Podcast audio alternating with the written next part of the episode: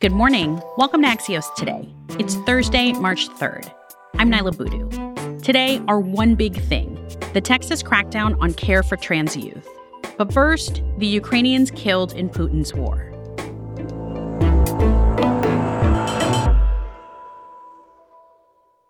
As we enter the second week of Russia's invasion of Ukraine, we're just starting to understand the human cost of this war.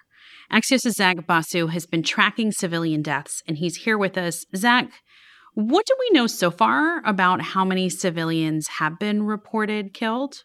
I mean, the situation is changing so fast on the ground. But what we know is that Ukraine's state emergency service said for the first time yesterday that more than 2,000 Ukrainian civilians have died so far. The UN has put the official number far lower at about 500 civilian deaths, but they've cautioned uh, that it's likely to rise a lot more. The people who are paying attention to this are seeing so many different sources. How do you think people should be approaching thinking about this? I mean, while there's one clear aggressor in the war, and that's Russia, you have to remember that both sides have uh, an agenda and a certain narrative that they want to paint. For example, the Ukrainians have said that they've killed 5,000 Russian soldiers.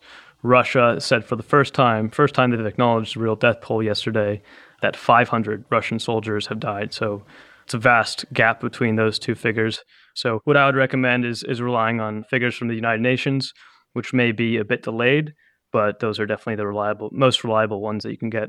And unfortunately, we're just going to continue to see these numbers grow. Oh, absolutely. I mean, we've seen some Russian siege tactics against cities like Kharkiv uh, in the northeast that U.S. officials have said might start to spread to other cities, including Kiev, as the Russians' goals of you know swiftly taking these cities and taking control of the entire country have failed. They may start to resort to to targeting even more civilian infrastructure and really engaging in a sort of terror campaign. Axios' Zach Basu. Thanks, Zach. Thank you.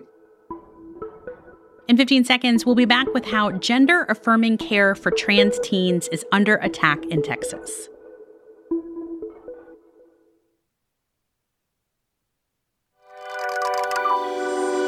Welcome back to Axios today. I'm Niala Boodhoo. Texas Governor Greg Abbott last week ordered state agencies to treat gender affirming care for trans young people as child abuse and for parents of these young people to be investigated. This follows a legal opinion from Attorney General Ken Paxton. Many parents, doctors, and advocates are speaking out against what they say is a dangerous move, and yesterday, a Texas judge issued a temporary halt to the order. It's the latest in a string of political efforts in Texas and other states to limit the rights of trans Americans. President Biden addressed this in his State of the Union speech Tuesday night. The onslaught of state laws targeting transgender Americans and their families. It's simply wrong. And I said last year, especially to our younger transgender Americans, I'll always have your back as your president so you can be yourself and reach your God given potential. Orion Rumler is a reporter for the news outlet The 19th and a longtime friend of the podcast, and he's here to help us understand what's going on with all of this. Welcome back, Orion. Hey, Niala. It's so great to be back with y'all. Thank you. Thanks for being here. When we say gender affirming care, what exactly are we talking about? Sure. So that means uh, hormone therapy like estrogen, testosterone. It also means puberty suppressing blockers that's largely considered a reversible treatment.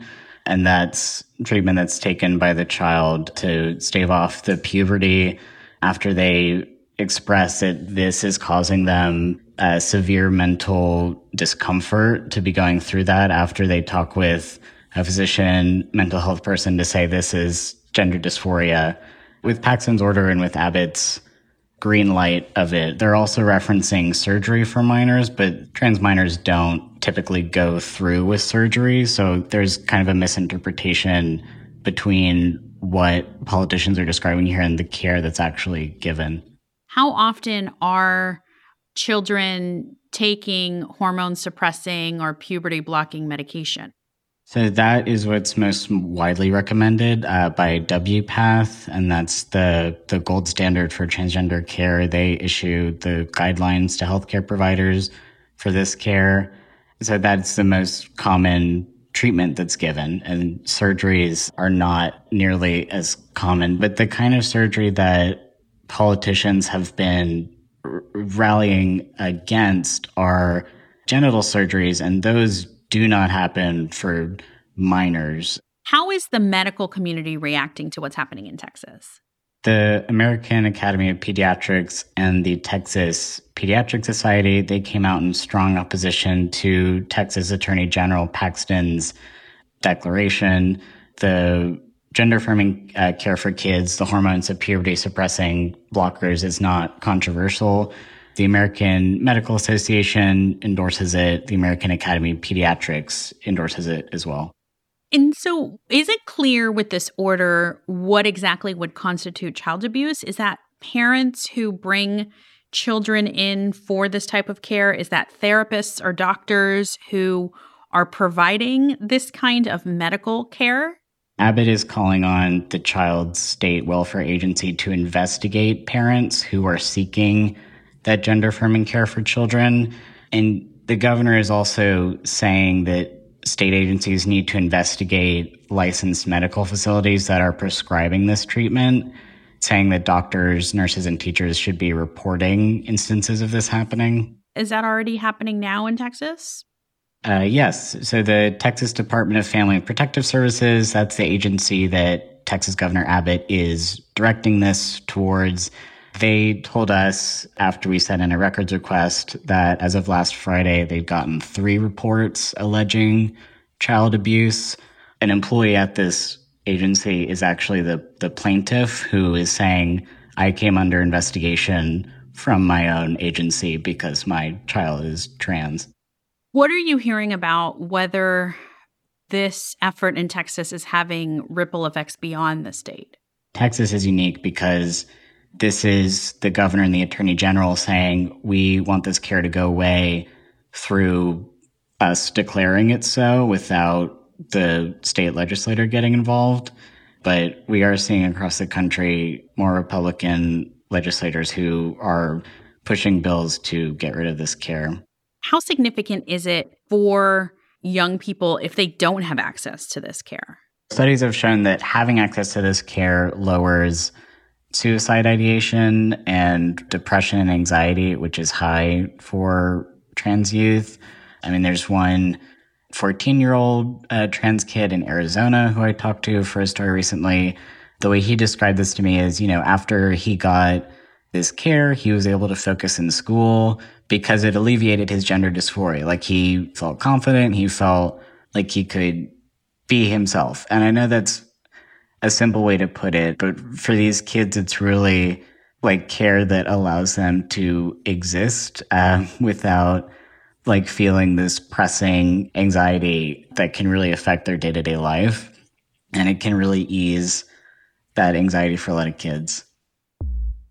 Orion Rumler is a reporter for the 19th. Orion, thanks as always for coming on. Thank you so much, Niala. One last story before we go today. The cost of babysitting is outpacing even inflation. The average hourly rate went up 11% last year, according to the website Urban Sitter. The national average hourly rate for babysitting is $20.57 for one child. And apparently, vaccinated sitters get even higher wages.